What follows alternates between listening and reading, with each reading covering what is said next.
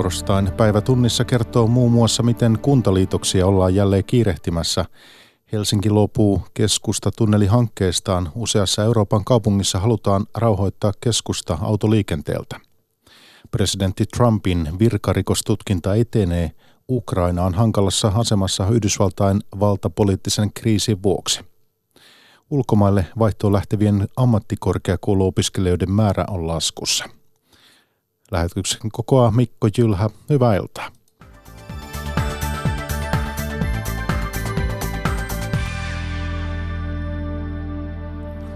Valtiovalta haluaa saada kuntaliitoksiin taas vauhtia. Nyt ne ovat vähentyneet lähes olemattomiin. Kuntaministeri Sirpa Paatero selvityttää, kuinka valtio voisi tukea kuntien yhdistymisiä. Pakkoliitoksia ei ajeta, vaan yhdistymisiin rohkaistaan vapaaehtoisuuden kautta. Pekka Pantsu. Vuosi 2009 oli kuntaliitosten ennätysvuosi. Silloin toteutui kymmeniä yhdistymisiä ja kuntamäärä pieneni kertaheitolla lähes seitsemällä kymmenellä. Talousodotukset olivat kovat, mutta liitoskunnista ei ole sukeutunut taloustiikereitä. Veroja on kiristetty ja velka on kasvanut. Silti valtio tahtoo patistaa kuntia taas yhdistymään. Liitostahti kun on ollut liki nollassa vuosikaudet sotevalmistelun takia. Kuntaministeri Sirpa Paatero. No, jos katsoo kuntien taloudellista realiteetteja ja ihmisten muuttamista monista, monilta alueilta ja syntyvyyden vähenemistä, niin on totta, että monet kunnat lähestulkoon häviää maailmankartalta, jollei niitä itse aktiivisesti yhdistetä. Valtio vauhditti edellistä kuntaliitosaaltoa avokätisesti yhdistymisavustuksilla. Ennätys vuonna 09 porkkanaraha nousi yli 200 miljoonaan euroon ja kaikkiaan tukirahaa on jaettu kymmenessä vuodessa yli 300 miljoonaa euroa. Tunnettu kuntien remonttimies Eero Laisterä sanoo, että kuntaliitoksiin saadaan nytkin vauhtia rahalla, mutta edellisaallon summin valtion ei kannata haksahtaa. Eero Laisterä. Varmaan muutama miljoona per liitos on kohtuullinen taso, mutta, mutta niin kuin sanoin, niin semmoista tarkkaa matemaattista mallia niin en lähde tässä virittelemään. Tukea ei pidä kuitenkaan myöntää ilman tiukkoja ehtoja. Rakenteiden purkuun pitää sitoutua. Eero Laisterä. Ehdottomasti ehtojen kanssa, ettei pääse käymään niin kuin tässä kuntaliitosaallossa, mikä meillä oli aikaisemmin. Eli siellähän kävi sillä tavalla, että napattiin porkkana rahat, mutta rakenteita ei purettu. Ja nyt nämä kunnat on aika isossakin vaikeuksia, kun rakenteet on tallella, mutta eurot on loppu. Kuntaministeri lupaa nyt vain sen, että pakkoliitoksia hän ei ole ajamassa. Sirpa Paatero. Rahaa meillä ei ole tällä hetkellä varattuna, mutta varmaan sekin harkitaan. Mutta onko sitten semmoista selvityksen avustamista tai jotain muita tukimuotoja, niin tämä meillä on mietinnässä. Helsingin keskustatunnelihanke näyttäisi olevan lopullisesti haudattu. SDPn valtuustoryhmä päätyi eilen asiassa kielteiselle kannalle. Käytännössä päätös tarkoittaa koko tunnelihankkeen kuoppaamista, kun suurista ryhmistä ainoastaan kokoomus on sen kannalla. Helsinki pohti myös kävelykeskustan laajentamista, millä on edelleen laajaa kannatusta. Yhä useampi Euroopan kaupunki onkin rajoittanut autoilua keskustassaan ilman laadun ja viihtyisyyden parantamiseksi. Norjassa Oslo on julistanut keskustansa autottomaksi. Oslon keskustan Turdenskjöldin kadulla on rauhallista. Pari nuorta miestä ryystää kahvia terassilla ja jalankulkijat tallustavat kadun yli puhelimiaan tuijotellen. Ohi sujahtaa polkupyöriä ja potkulautoja, mutta autoja matelee vain harvakseltaan. Oslo on julistanut keskustansa autovapaaksi ja se on lapsen lapsensa kanssa liikkuvan Turil Viger Torjensenin mielestä fantastista. Et bilfri Oslo må jo være helt fantastisk. En drøm for alle som... Viger Turjensenin mielestä autoton keskusta on unelma lapsille ja vanhuksille, jotka voivat nauttia keskustasta ilman pakokaasua ja liikennettä. Kaikki alkoi noin neljä vuotta sitten, kun työväenpuolue ja ympäristöpuolue vihreät voittivat kuntavaalit. Autoilua alettiin rajoittaa asteittain noin puolentoista kilometrin kokoisella keskusta-alueella. Kävelykatuja lisättiin ja läpiajo liikenne kiellettiin. Parkkipaikkojen tilalle Oslo toi penkkejä, terasseja, istutuksia ja pyöräkaistoja. Mielipidemittauksissa enemmistö oslolaisista kannattaa autotonta keskustaa, mutta vastustajia ei naurata. Kanskje 5-6 minutter, men det er sånn at jeg begynner liksom da å, å, å bli sur allerede. Auton ratista tavoitettu Terje Tinholt kertoo etsineensä pysäköintipaikkaa jo viidestä kuuteen minuuttia ja on jo vihainen. Vi har gått ned ca. 450 000 i omsetning. Keskustassa pesulaa pitävän Asim Entesarin mukaan yrityksen myynti on laskenut noin 45 000 euroa. Entesarin mukaan asiakkaat tarvitsevat autoa, kun he tuovat häämekkoja ja pukujaan pesulaan. Yhä useampi Euroopan kaupunki on häätänyt autoja keskustastaan. Yliopiston lehtori Andreas Kalstveit Oslon arkkitehtuuri- ja designkorkeakoulusta kertoo, että autoilu on tehotonta tilankäyttöä. Kalstveitin mukaan kaupunki on tehokkaampi, kun autoa tarvitsevat voidaan erotella niistä, jotka eivät sitä tarvitse. Myös Helsinki on suunnitellut kävelykeskustan laajentamista keskustan alittavan autotunnelihankkeen yhteydessä. Hanke on nyt vastatuulessa ja nyt pohditaan, voisiko kävelykeskustaa edistää ilman tunnelia. Viktigste premisset for lage et byfritt eh, sentrum i Oslo er eh, egentlig den tunnelen. Tutkija Andreas Kalstveitin mukaan Oslossa autorajoitukset olivat mahdollisia, koska keskustassa siirrettiin vilkasliikenteinen autoväylä maanpinnalta tunneliin. Helsingin päätöksiin tutkija ei ota kantaa. Paikallinen maantiede määrittää, mitkä ratkaisut toimivat. Oslosta Simo Ortamo. Ihmisten asenteet yksityisautoilua kohtaan kiristyvät ja moni haluaisi luopua autosta. Jotta autottomuudesta tulisi todellinen vaihtoehto, joukkoliikenteen on oltava riittävän nopeaa, edullista ja helppoa. Eija Heikkilä jatkaa. Henkilöauto on vielä tänä päivänä monen valinta lyhyelläkin matkalla. Asenteet ovat kuitenkin muuttumassa ja kiinnostus kestävää liikkumista kohtaan kasvaa kertoo palvelupäällikkö Kari Ström Jyväskylän kaupungilta. On havaittu, että ilmasto ei kestä tämän tyylistä kehitystä, että aina autolla se tuottaa saastetta ja ihmiset muuttaa käyttäytymistä, niin meidän kaupunkiseutujen täytyy vastata tähän, että me pystytään järjestämään palvelu niin, että nämä ihmiset voi muuttaa kulkutapaansa. Jyväskylässä tavoitteena on, että yli puolet matkoista tehdään kestävästi jo lähivuosina – Bussimatkustajien määrä halutaan kaksinkertaistaa 15 miljoonaan vuotuiseen matkaan. Tulee autoja usein, ei tarvitse välttämättä katsoa aikatauluja, vaan menee pysäkille, auto tulee kohta ja se palvelee hyvin. Toinen suunta on sitten se hinnoittelu. Eli hinnoittelu pitää olla silleen kilpailukykyistä, että se sopii mahdollisimman laajalle ihmisjoukoille ja se on siinä mielessä kilpailukykyistä esimerkiksi henkilöautoille. Ylen tekemän kyselyn mukaan kaupunkiliikenteen matkamäärät lisääntyvät tulevalla vuosikymmenellä jopa reilusti yli sadalla miljoonalla matkalla. Helsinki, Tampere ja Turku painivat omassa sarjassaan, mutta pienemmilläkin kaupungeilla on merkittävä rooli. Johtaja Päivi Antikainen liikenne- ja viestintäministeriöstä. Jos ajatellaan, että yli 80 prosenttia suurin piirtein suomalaisista asuu kaupungeissa tai kaupunkiseuduilla, niin silloin on äärimmäisen tärkeää, että niitä ratkaisuja syntyy myös siellä kaupunkiseuduilla. Voidaan myös ajatella, että, että kaupungeissa myöskin monet näistä ilmasto-ongelmista syntyy, joten se on tosiaan oikea paikka niitä myös ratkoa. Kuinka työmatkalainen liikkuu Jyväskylässä vuonna 2030? Kaikkein lähimpänä asuvat kävelee, pikkusen kauempana olevat pyöräilee. Siellä 10 kilometrin säteeltä tullaan linkillä ja ne, jotka ei voi käyttää näitä kestävän liikkumisen juttuja, niin ne tulee autolla helpommin, koska ei ole niin paljon ruuhkia. Sanoi palvelupäällikkö Kari Ström Jyväskylän kaupungilta. Yhdysvalloissa presidentti Donald Trumpin virkarikostutkinta etenee. Trump kehotti Ukrainan presidenttiä tutkimaan poliittista vastustajansa presidentiksi pyrkivää Joe Bidenia ja hänen poikaansa – Tämä selviää muistiinpanoista, jotka Valkoinen talo julkaisi tapauksen vuodettua julkisuuteen Trumpin ja Ukrainan presidentin Volodymyr Zelenskin välisestä puhelinkeskustelusta. Tapausta avaa meille tutkija Ville Sinkkonen ulkopoliittisesta instituutista. Toimittajana puolestaan Tapio Pajunen. Miten arvioit, Ville? Puretaan tätä kokonaisuutta huolella, mutta onko tämä se tavallaan savuava ase? Jota on metsästetty Trumpin ympäriltä oikeastaan hänen presidenttikautensa alusta alkaen. Siitä varmaan pitää lähteä liikkeelle, että eihän tämä tuota, puhelusta julkaistu tuota, transkripti. Muistiopuhelin. Niin, tämä muistio, muistio, muistio puhelinkeskustelussa, jossa pitää tietysti muistaa se, että kun kyse on tällaisesta valkoisen talon tekemästä muistiosta, niin, niin tietystikään tämä ei ole sanatarkka versio siitä, mitä siinä puhelinkeskustelussa on sanottu. Ja siitä huolimatta, että tämä ei ole sellainen sanantarkka versio tästä puhelinkeskustelusta, niin tämä näyttää Trumpin kannalta melkoisen pahalta. Jota, tota, kokonaisuudessaan siis nimenomaan näin. Siis se, mehän ollaan nyt luettu tämä Valkoisen talon julkaisema muistio tästä keskustelusta. Se on noin neljä liuskaa. Se vaikuttaa ikään kuin kokonaiselta puhelinkeskustelulta, mutta siellä on niitä kolmia pisteitä välissä.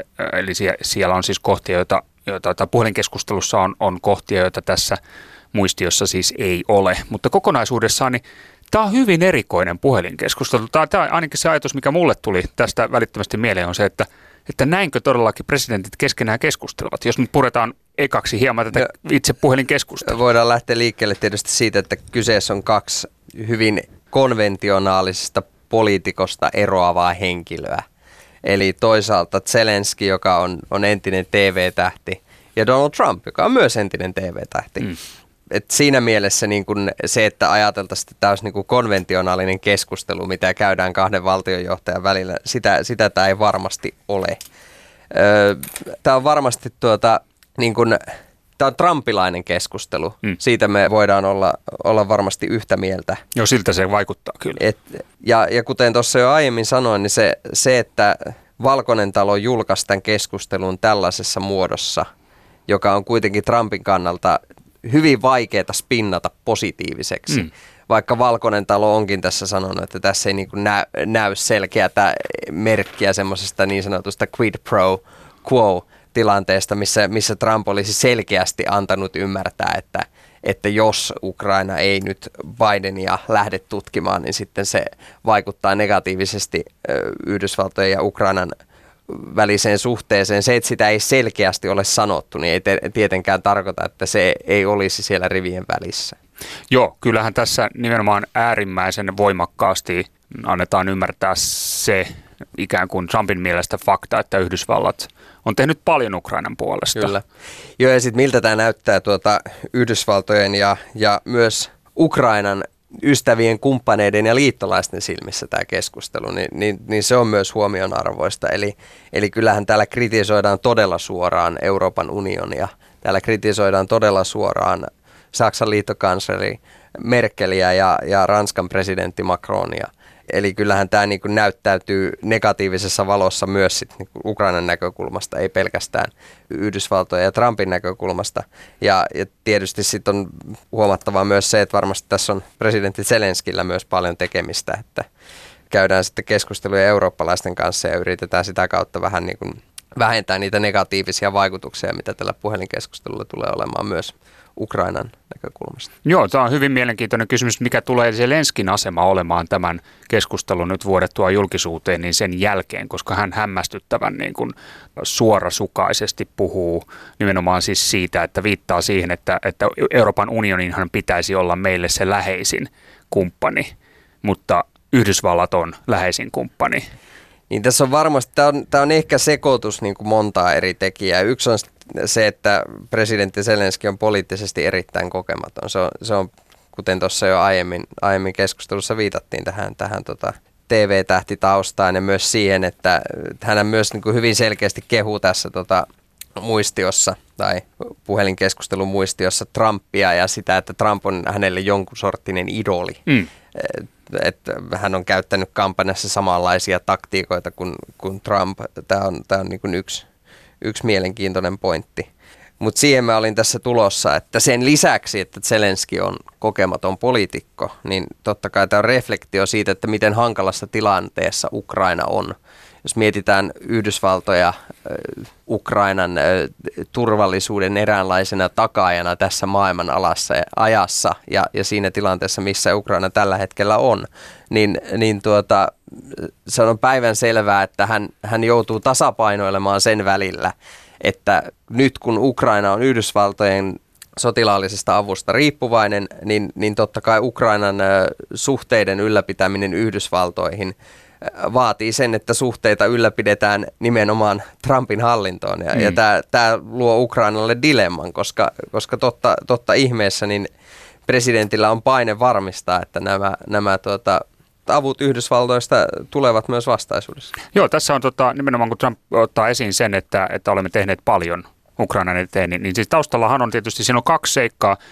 Nyt muistaakseni tuossa puhelinkeskustelussa nyt viitataan myöskin ö, suoraan näihin pakotepolitiikkaan, sanktioihin ja, ja, ja tietysti siihen, että Yhdysvallat tai, tai Euroopan unioni, puhutaan Euroopan unionista, että Euroopan unioni on ollut ikään kuin konservatiivisempi sanktiopolitiikassansa Venäjää vastaan, kun taas Trumpin Yhdysvallat, joka on ollut ikään kuin sanotaan aggressiivisempi tässä sanktiopolitiikassa. Siitä puhutaan tuossa keskustelussa, mutta se toinen, mitä ei ääneen lausuta, niin on tämä, tämä satojen miljoonien sotilasapu, minkä Yhdysvaltain kongressi on, on käsittääkseni päättänyt Ukrainalle, mutta Kyllä. joka on niin kuin holdissa.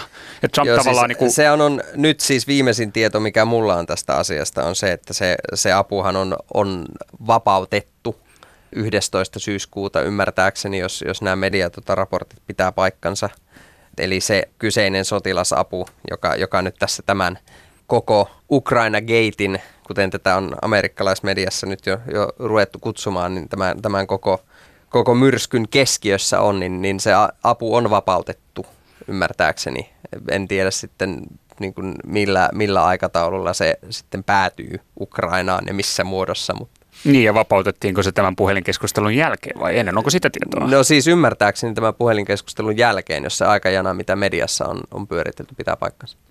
No tota, tosissaan siis erittäin erikoinen. En tiedä, tässä nyt jo viitattiin siihen, että miten sinä tutkijana niin kuin, ö, tämän näet, mutta tuntuisi todella erikoiselta siis, että jos ylipäänsä valtion päämiehet kävisivät keskenänsä no niin kuin kautta linjan tämänkaltaisia keskusteluja. Ja huomionarvosta on tämä myöskin nyt tämä nimenomaan tämä imartelu, mitä Zelenski Trumpille tässä puhelinkeskustelussa osoittaa. Siis että tavallaan siinä on kaksi kysymystä. On, onko kyse niin kuin perinteistä diplomatian muodoista ja kohteliaisuuksista vai jostain muusta, kun hän kertoo, miten hän ihailee Trumpia, miten Trumpin kampanja on ollut hänelle niin kuin innoittaja ja esikuva? Tämä on mielenkiintoinen kysymys. Tässä on tietysti paljon sitä, että miten valtionjohtaja toimii Trumpin kanssa ja mikä on se paras strategia toimia Trumpin kanssa. Ja varmasti sitähän on mietitty tässä pitkin Trumpin presidenttikauden, että, että, että tiettyyn pisteeseen asti näyttäisi siltä, että tällainen imartelu toimii kun Trumpin kanssa toimitaan kahdenvälisissä konteksteissa. Kyllä. Ja, ja siis siinä mielessään se voi jopa olla niin kuin jos ajatellaan, että tästä keskustelusta ei olisi tullut tällaista muistiota julkisuuteen, niin tämähän voisi olla jopa strategisesti viisasta hmm, Ukrainan presidentiltä, että, että tehdään selväksi, että hän, hän ihailee Trumpia, erityisesti ottaen huomioon sen Ukrainan tämänhetkisen geostrategisen aseman, geopoliittisen aseman. Kyllä, puun ja kuoreen välissä, äärimmäisen ahtaassa raossa tällä hetkellä. Eli, eli tuota, et, et, et siinä on tämä puoli. No sitten tietysti koska me ei tiedetä siitä, että ensinnäkään me ei tiedetä, että minkälaisia keskusteluja Trumpin hallinnon ja Ukrainan välillä on käyty ennen tätä puhelua liittyen esimerkiksi tähän sotilasapuun. Mm. Sitä varmasti demokraatit pyrkii nyt selvittämään näissä, näissä tuota virkarikossyytetutkintansa kontekstissa. Tässä on vielä niin paljon avoimia kysymyksiä asioista, jotka on tapahtunut tämän puhelun ulkopuolella, mutta mitkä sitten on tämän, tämän koko vyhdin kannalta erittäin relevantteja. Mm, tässähän viitataan moneen asiaan, josta niin näkee, että siellä on juonteita taaksepäin. Puhutaan tästä ukrainalaisesta syyttäjästä, Kyllä. josta tuodaan Rudy Joo. Giulianin rooli esiin. Kyllä. Tässä Trump tuo sen ja, ja, ja pyytää konsultoimaan Giuliania, joka on hänen nykyinen laillinen neuvonantaja, se entinen New Yorkin pormestari. Kyllä. Ja oikeusministeri Barrhan vedetään tässä Jos, tässä on, tässä on oikeastaan nyt, jos ajatellaan näitä aiempia skandaaleja, erityisesti tätä niin kuin koko tuota Venäjä-tutkinta kuviota, siis jos ajatellaan Mallerin tutkintaa, Venäjän vaalivaikuttamista, tutkintaa siitä, että syyllistyykö Trump oikeuden estämiseen tässä, tässä tota Mallerin tutkintaprosessia ennen ja sen aikana, niin, niin tässä on muutama semmoinen keskeinen ero, joka tekee tästä huomattavasti ongelmallisemman Valkoisen talon kannalta. Ja tietysti se ensimmäinen ja tärkein pointti on, että nyt tässä kohtaa Trump itse on tämän koko myrskyn keskiössä. Mm. Ei joku obskurantti kampanjatyöntekijä, ei Trumpin poika, vaan itse Trump. Mm. Ja myös Trumpin välitön tai Trumpin hallinnossa toimiva välitön lähipiiri on, on mukana tässä. Mainitsit nimenomaan Rudy Giulianin. Sen lisäksi myös oikeusministeri Barr mainitaan tässä, tässä keskustelussa. Toinen tärkeä asia on, että tämä tapahtui presidenttikaudella. Toisin kuin se, se Venäjä-tutkinta, joka sitten juontaa niin kuin alun perin sinne kampanja-aikaan. Kyllä. Niin, niin tämä on selkeästi, Trump toimii kapasiteetissaan Yhdysvaltojen presidenttinä tällä tavalla. Ja, ja sitten tietysti tämä, tämä itse rikkeen laatu, niin sanotusti mahdollisen rikoksen laatu. Eli, eli tuota, Trump pyrkii käyttämään USAn ulkopoliittista asemaa – oman tuota, vaalimenestyksensä tai oman, oman tuota, henkilökohtaisen menestyksensä instrumenttina. Ja sitten viimeinen pointti on nimenomaan tämä, tämä tuota, aikajana, joka on mielenkiintoinen, josta jo aiemmin puhuttiin, mm. ja joka varmasti tulee sitten lähiviikkoina tarkentumaan. Olemaan, tarkentumaan ja olemaan sitten tietysti iso osa näitä, näitä tutkintoja tota, kongressissa. No joo, tämä on nyt sitten nimenomaan tämä tutkinta, siis virkarikostutkinta alkaa. No se ei vielä tarkoita sitä, että nousevatko syytteet, eikä se tarkoita vielä sitä, että syytteet menevät läpi.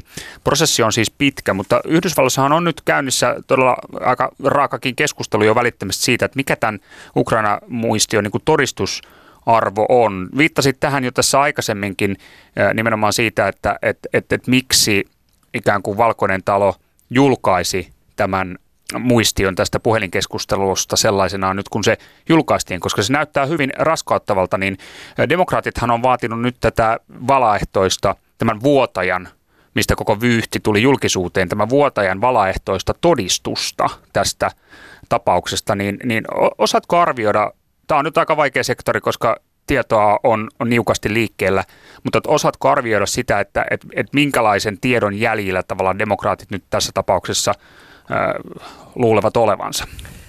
No ajatus on varmasti se, että tämä tota, ilmiantajan kautta saataisiin sellaista tietoa, mitä tässä Trumpin hallinnon julkaisemassa muistiossa ei ole tai mikä jää siitä, mikä jää auki. Ja nimenomaan siis kysymys siitä, että, että onko, tässä, onko tässä kyse tällaisesta kiristämisestä mm.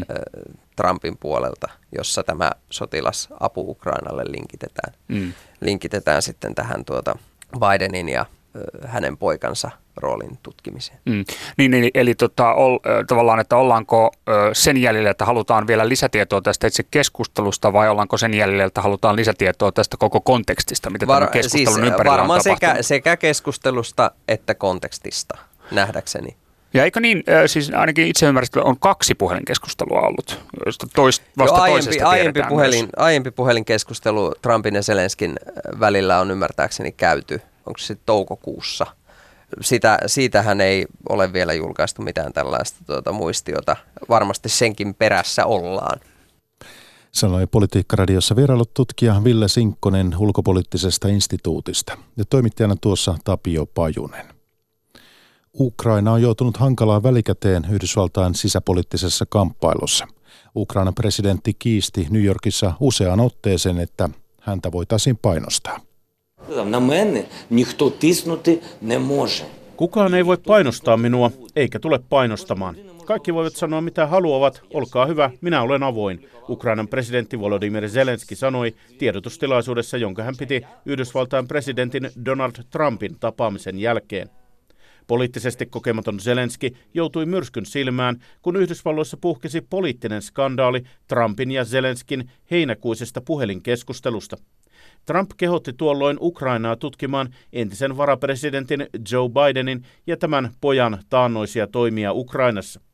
Zelenskille tuli ilmeisesti yllätyksenä, että Trumpin hallinto eilen julkaisi puhelinkeskustelun kokonaisuudessaan. Я просто думав, що вони опублікують свою частину. He sanoivat, että he haluavat julkaista sen. Ajattelin, että he julkaisisivat vain oman osansa, mutta se on ok, Zelenski sanoi. Yhdysvaltain tuki on Ukrainalle elintärkeä vastakkainasettelussa Krimiä miehittävän ja Itä-Ukrainan kapinallisia tukevan Venäjän kanssa. Ukrainan presidentti joutuu siis tasapainottelemaan. Hänellä ei ole varaa suututtaa niin republikaaneja kuin demokraattejakaan. Многие, может быть уже и все помнят об уроке 2016 года. Ukrainassa muistetaan vuoden 2016 opit. Ukrainalainen politiikan asiantuntija, Penta-tutkimuskeskuksen johtaja Volodymyr Fesenko sanoo. Edellinen presidentti Petro Poroshenko ja monet muut ukrainalaispoliitikot kannattivat Hillary Clintonia Yhdysvaltain presidentiksi. Vaalit voitti Trump. Toisaalta Poroshenkon ja Trumpin viileistä väleistä huolimatta Yhdysvallat on Trumpin kaudella tukenut Ukrainaa jopa enemmän kuin Barack Obaman aikana, myymällä esimerkiksi panssaritorjuntaohjuksia. Вне зависимости от того, кто победит на президентских выборах США, США будут поддерживать Украину. Riippumatta siitä, kuka voittaa tulevat presidentinvaalit, Yhdysvallat tukee Ukrainaa, koska se on Yhdysvaltain kansallisissa intresseissä, politiikan asiantuntija Volodymyr Fesenko arvioi Kiovasta. Toimittaja oli Heikki Heiskanen. Virossa puolestaan on käyty viime aikoina paljon julkista keskustelua perhe- ja parisuuden väkivallasta. Kotiväkivallan määrä on tilastollisesti kasvanut rajusti, mutta edelleen vain murtoosa tapauksista tulee poliisin tietoon. Joka kolmas virolaisnainen on kokenut väkivaltaa omassa kodissaan. Perheväkivaltatapausten määrä on kasvanut tilastollisesti Virossa koko 2010-luvun ajan. Ongelma on maan kokoon nähden suuri, sanoo Pärnun naisten turvakodin johtaja Marko Orupolt. Et mitte, et väkivalta ei ole rohkem, vaid kui on, kui on systeeme, kes aitavad ja Väkivaltaa ei todellisuudessa ole enemmän kuin ennenkään, vaan tilastollinen kasvu johtuu siitä, että väkivallasta ilmoitetaan enemmän kuin ennen, Orupold kertoo. Silti vain murtoosa perheväkivallasta tulee poliisin tai muiden viranomaisten tietoon. Viron poliisi sai viime vuonna noin 11 000 ilmoitusta kotiväkivallasta, mutta kyseessä on poliisin arvion mukaan vain jäävuoren huippu. Jopa 90 prosenttia tapauksista jää ilmoittamatta. Kui sellest kunagi varem ei räägitud, siis lihtsalt sellepärast, että ei ollut kedagi, kes sellega tegeleda tahab. Perheväkivallasta ei ole puhuttu koskaan ennen näin paljon kuin nyt, sanoo Marko Rupold. Aihe oli pitkään tabu ja on sitä osittain vieläkin. Ensimmäinen naisten turvakoti perustettiin Viroon vasta 15 vuotta sitten. Samoihin aikoihin ilmestyivät myös ensimmäiset aihetta käsittelevät tutkimukset. Nykyään Virossa on koko maan kattava turvakotien verkosto. Tänä vuonna toimintansa aloitti myös maksuton ympärivuorokautinen kriisipuhelin.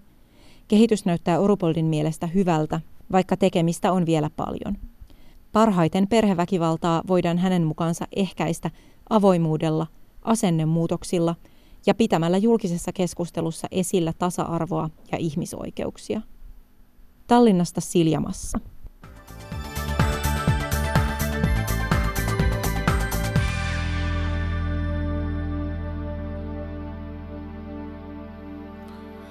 Vaihtoon lähtevien ammattikorkeakouluopiskelijoiden määrä on laskussa.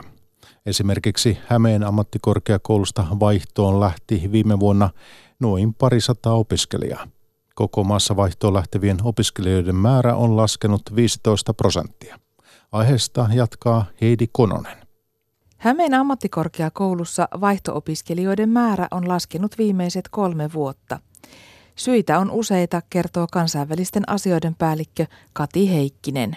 Se, että opiskelijat kokee kiirettä, kiirettä valmistua, heillä on kiire töihin, kiinnittävät huomiota paljon siihen, että, että miten he varmasti sitten valmistuvat ajallaan, ettei se vaihto sitten pitkittäisi sitä opintojaksoja. Korkeakoulut myös tietenkin haluavat, että opiskelijat valmistuvat tavoiteajassa, mutta tämä ulkomailla opiskelu ei pitkitä sitä valmistumisaikaa. Laskua voi selittää myös edellinen opintotukiuudistus, sanoo toiminnanjohtaja Aleksi Kurvi opiskelijakunta Hamkosta.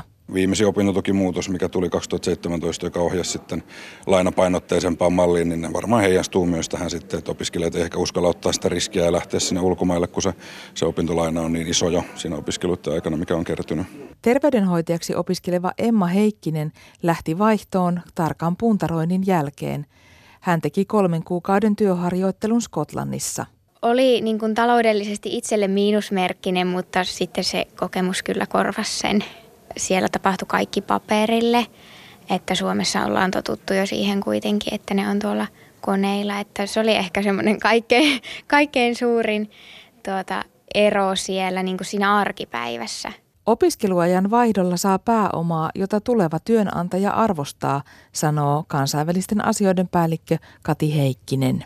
Opiskelijat ulkomaan jaksolla kerryttää sitkeyttä, joustavuutta, itsetuntemusta, vuorovaikutustaitoja, ihan niitä keskeisimpiä, mitä me tiedetään, mitä työnantajat arvostaa. Matkanjärjestäjä Thomas Cookin konkurssi on yksi esimerkki muuttuneesta matkailusta. Kuullaan vielä päivä tunnissa lopuksi. Ihmiset räätälöivät oman lomamatkansa yhä useammin itse. Suuntaus näkyy myös Lapin matkailussa. Valmismatkojen väheneminen vaatii majoitus- ja ohjelmayrittäjiä etsimään muun muassa uusia markkinointitapoja. Pekka Viinikka. Ison matkanjärjestäjän Thomas Cookin konkurssi kertoo matkailumarkkinoiden muuttuneesta ja muuttuvasta tilanteesta. Pakettimatkoja ostetaan nykyisin vähemmän kuin aiemmin, lomamatka räätälöidään yhä useammin useiden eri nettifirmojen kautta. Toimitusjohtaja Sanna Tarssanen, House of Lapland. No kyllä se on selvästi kasvanut, sanotaanko näin. Et en, en uskalla prosentteja sanoa, kun ei niitä vielä tiedossa ole, mutta, mutta se on huomattavasti kasvanut ja se on osa tätä matkailun globaalia trendiä, joka näkyy myös Lapissa. Suuri selvännäkijä ei tarvitse olla, kun voi ennustaa, että oma toimimatkailun trendi kasvaa entisestään myös tulevaisuudessa. Lapin matkailualan yrityksissä mietitään, kuinka muuttuvassa tilanteessa markkinoidaan, kun asiakaskunta pirstaloituu. Oma toimimatkailun lisääntyessä joudutaan miettimään uusia markkinointikeinoja. Ari Vuorentausta, Lapland Hotelsin toimitusjohtaja perinteisten matkajärjestäjien erittäin hyvä puolihan on ollut, että he on pitkäjänteisesti rakentanut sitä tuotetta. He on osallistunut sen tuotteen myyntiin ja markkinointiin siellä kohdemarkkinoilla. Ja silloin kun siirrytään tähän omatoimimatkailuun, niin sehän pohjautuu siihen, että kohde on jo riittävän tunnettu ja vetovoimainen.